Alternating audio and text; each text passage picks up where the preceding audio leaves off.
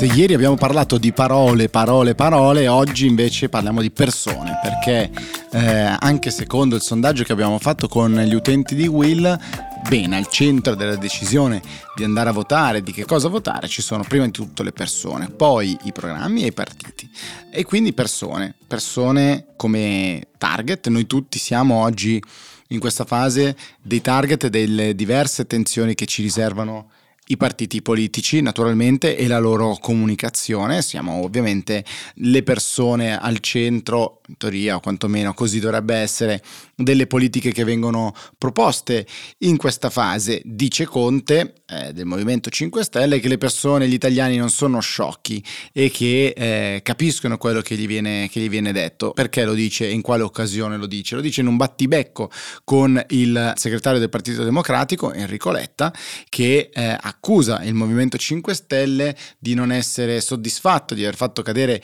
il governo Draghi e adesso di bloccare il DL aiuti il DL aiuti dove ci sono circa 17 miliardi ulteriori di misure proposte dal governo di, di Mario Draghi e che però come sappiamo deve essere convertito in legge. Ci sono molte proposte di emendamento, quindi molte proposte di modifica che sono state fatte in Parlamento e nonostante ci sia stata una richiesta, una proposta di ritirare tutti questi emendamenti per arrivare a un'approvazione rapida, il Movimento 5 Stelle ha rifiutato fino a che non si trova un accordo sulle loro richieste circa il uh, super bonus. E quindi Enrico Letta dice: Ecco, non siete contenti, adesso bloccate anche 17 miliardi di, di aiuti. E Giuseppe Conte, che come abbiamo visto in questa fase si propone assolutamente alternativo e più a sinistra o più rappresentativo della sinistra del Partito Democratico, risponde da avvocato, quindi con il suo background di persona e di professionista e dice no, questo non è vero, questo è falso e questa volta eh, Giuseppe Conte ha proprio ragione, è innegabile quello che dice, cioè che il decreto, essendo un decreto legge, effettivamente è già in vigore, ma deve essere convertito in legge, quindi fino a che i tempi verranno rispettati per la sua conversione non ci dovrebbe essere problemi. Rimane che deve essere ovviamente convertito in, in legge. Continuano insomma le scaramucce di Enrico Letta che deve difendersi a sinistra appunto o sulla sinistra dagli attacchi di Giuseppe Conte e poi deve continuare a battagliare con eh, Giorgia Meloni che i sondaggi continuano a dare sempre più favorita. E quindi noi persone dietro i sondaggi che ricordiamo domani nella giornata di venerdì finiranno dopo eh, la mezzanotte di venerdì non si potranno più divulgare sondaggi e questo è sicuramente un eh, momento importante nella campagna elettorale perché da qui in poi quell'effetto bandwagon che abbiamo citato più volte non potrà più realizzarsi, diciamo così, si continuerà su quelle che erano le sensazioni, i numeri scolpiti nel passato. Sappiamo anche che nelle ultime elezioni ci sono state, come abbiamo già avuto modo di ricordare, corse clandestine di cavalli che erano ovviamente finti nomi di Partito Democratico, Movimento 5 Stelle e quant'altro. Chissà la clandestinità dove arriverà questa volta, eh, in teoria insomma la GCOM, l'autorità garante per le comunicazioni, ha ricordato che non si può più diffondere sondaggi dopo eh, la mezzanotte di, di venerdì, quindi le scaramucce andranno avanti su altro, ovviamente i temi naturalmente rimangono.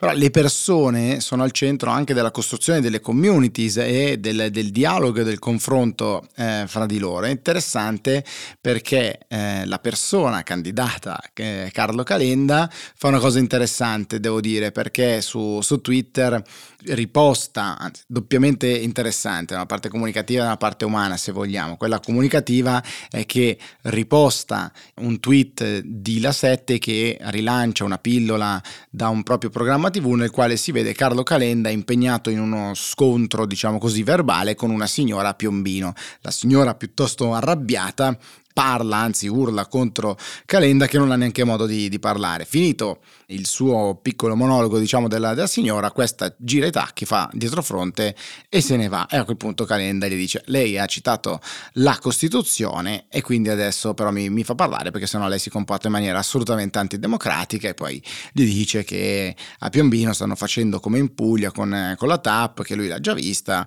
e che eh, insomma un po' il problema del, degli italiani che vogliono le cose senza vedere eh, e, e, senza fare gli investimenti. Ma comunicativamente è interessante ovviamente perché lo rilancia e quindi comunque ne dà visibilità ma dall'altra parte contesta diciamo così o gioca con il titolo che dava la 7, e cioè Calenda contro la signora Indomita. Beh, insomma, effettivamente era un uno contro uno piuttosto normale, niente di, niente di straordinario. Una signora sicuramente arrabbiata con, con, le sue motivazioni, le sue decisioni, le sue argomentazioni che, è, che, ha espresso. Adesso da lì a farlo diventare uno scontro epico, direi che, che ci vuole un po' di, di spazio. E Calenda dice: Ecco, però, se fate questa cosa e i media continuano a parlare in questa maniera, allora poi sì che apriamo le porte al populismo. Non so quale sia esattamente il collegamento fra, fra le due, però il titolo era sicuramente iperbolico. C'è un ultimo aspetto di persone, perché ovviamente poi sono le persone che sono candidate, ricordate, e bisogna già dire ricordate, sembra qualcosa di lontano, ma solo poche settimane fa,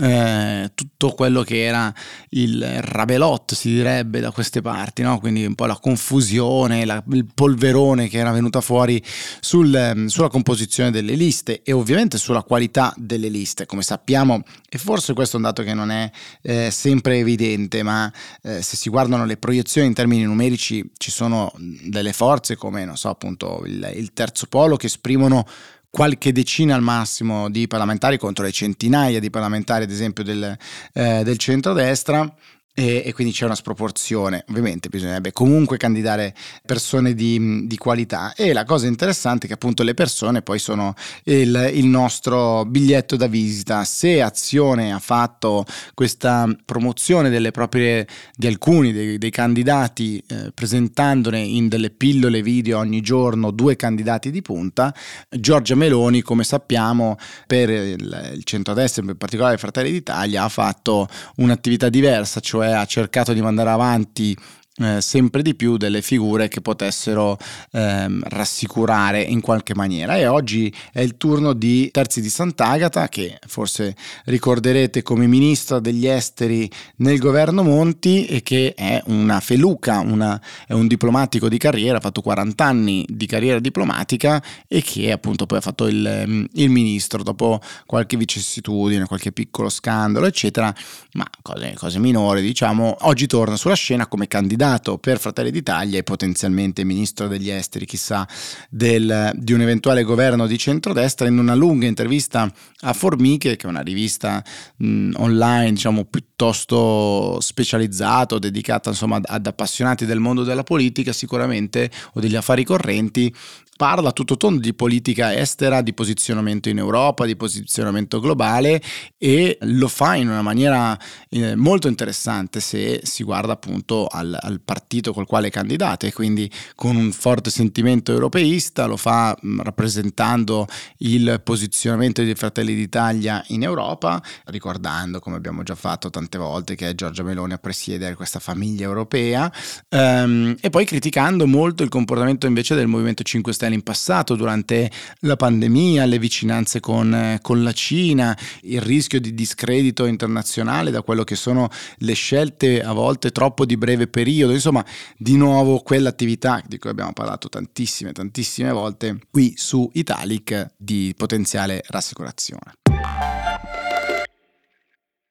Sono passati diversi minuti dall'inizio di questa puntata e temo di aver deluso qualcuno di voi. Avrò deluso forse quelli che hanno visto porta a porta e che eh, speravano di trovare qualche spezzone audio eh, di Berlusconi. Se andate su Twitter trovate tantissimi spezzoni del suo, del suo intervento, dai suoi record sportivi sui 100 metri, eh, ricordi con Gheddafi e quant'altro, o ancora di più il presunto record mondiale dei video eh, del suo primo TikTok.